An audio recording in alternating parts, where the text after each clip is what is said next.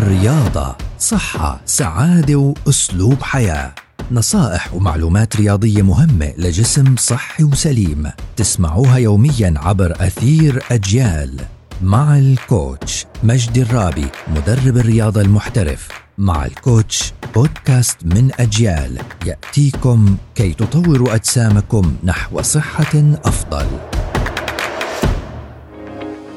أهلا وسهلا فيكم عبر منصات أجيال المختلفة.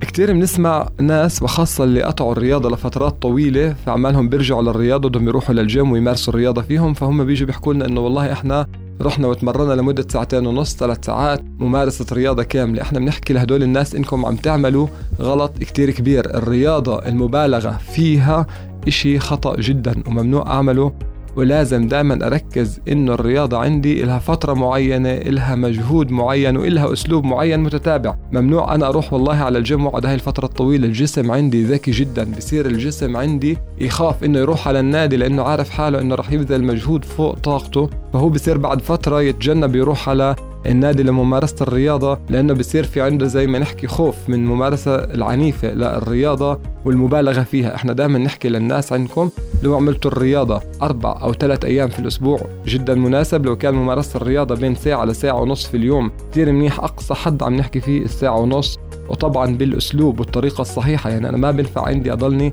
ساعة ونص والله بس عمالي بحمل أثقال. لا هيك غلط كتير. لازم أكون مقسمها بين تمارين الكارديو ورفع الأثقال بالطريقة الصحيحة ودائما بلجأ للمدرب بستشيره بهذا الموضوع. وضروري جدا إنه نرد على المدرب شو بيحكي لنا لأنه هو بفهم بهذا الموضوع. ودائما نتمنى الصحة والسلامة للجميع.